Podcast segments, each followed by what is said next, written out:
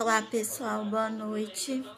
Meu nome é Caroline. O meu grupo vai falar sobre o capítulo 4, que o capítulo 4 fala sobre as quatro etapas da, da competência. Só que no capítulo 4 ele fala tanto da competência como da incompetência.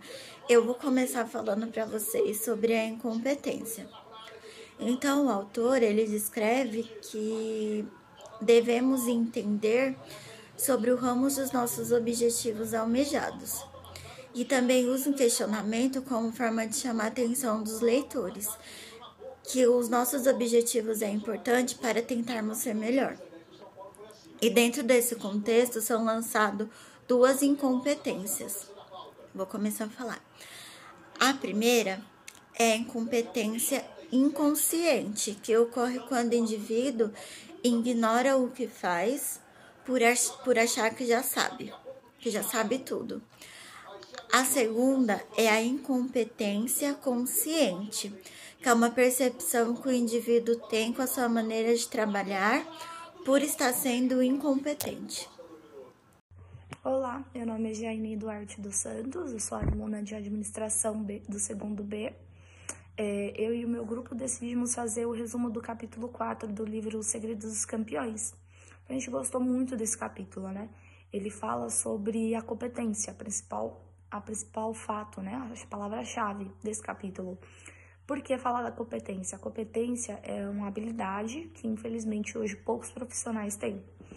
E aí, o escritor Robert, Roberto, ele deixou bem claro que a competência ela é muito necessária. Ela também é um dos principais pontos que todo profissional precisa ter para conseguir alcançar o sucesso ter um bom desenvolvimento profissional dentro da empresa, né? Então, para falar sobre a competência, ele separou em quatro partes. E aí, a terceira foi o desenvolvimento da competência consciente. É quando você, a encontrar um problema, você saber aquele problema que você tem profissionalmente falando, e um, supomos aí, um supervisor, um gerente vem e conversa, olha, Jane, é, você tem essa, essa problematização ao analisar, e aí a gente tem que dar uma melhoria nesse problema, né? Para que você consiga desenvolver melhor. E você tendo o entendimento que você tem que desenvolver aquilo melhor, reconhecendo esse erro, será muito mais fácil. Então é o entendimento daquela competência que você precisa ter. De entender o que, um, um colega, um supervisor está querendo dizer para você. Essa é a competência. Quarta é sendo a competência inconsciente, que é o quê? Aquela pessoa que ela entende, né? Incompetência que ela tem numa certa tarefa, e aí ela trabalha em cima daquilo, ela entende aquela incompetência dela, e com esse entendimento ela não vai, por exemplo, fazer um serviço que ela sabe que ela não tem competência para aquilo, e ela entende, ela sabe que não é a vocação dela, né? Então, isso é uma competência inconsciente, que foi um dos exemplos que o livro deu, que foi do pai do Maurício de Souza, do escritor. Ele tinha um talento também como escritor, mas infelizmente a incompetência dele, dele não entender que aquele talento traria dinheiro, condições, uma melhoria, né, um capital melhor para ele, ele não usou esse talento para ganhar dinheiro, esse recurso, né? E aí quando ele viu que o filho dele ele tinha essa competência também como escritor, esse talento igual a ele, ele logo já chamou um amigo chamado Bruno, e esse Bruno orientou o Maurício de Souza, para o Maurício hoje saber como administrar esse talento dele, né? Então, assim, eu acho que a gente tem que ter esse entendimento sobre competência, que é muito importante. E ele também deixou quatro dicas de sucesso. O sucesso não é feito durante o expediente, que é o que a gente tem que manter trabalhando sempre. A gente aprendeu uma coisa e sempre manter essa coisa, né? E levando para o nosso dia a dia da classe, né? Porque às vezes você é o pior numa, certo, numa certa matéria, mas você vai desenvolvendo, vai aprendendo, é ter o interesse de aprender, de ser melhor.